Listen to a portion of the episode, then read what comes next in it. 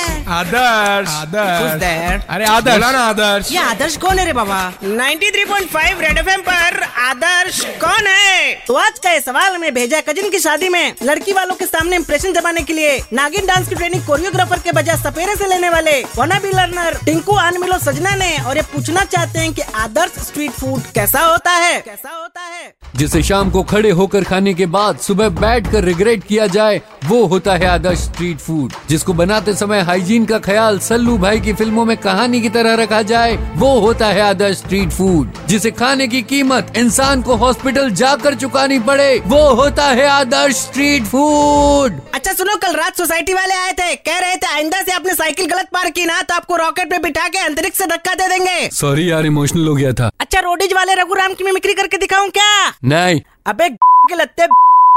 कितनी बार कहा है कि रिस्पेक्ट किया कर औरतों की शो पर माफ करना बहुत कोशिश कर रहा हूँ तेरी इज्जत करने की लेकिन हो नहीं पा रहा है बात 93.5 रेड एफएम पर आदर्श कौन है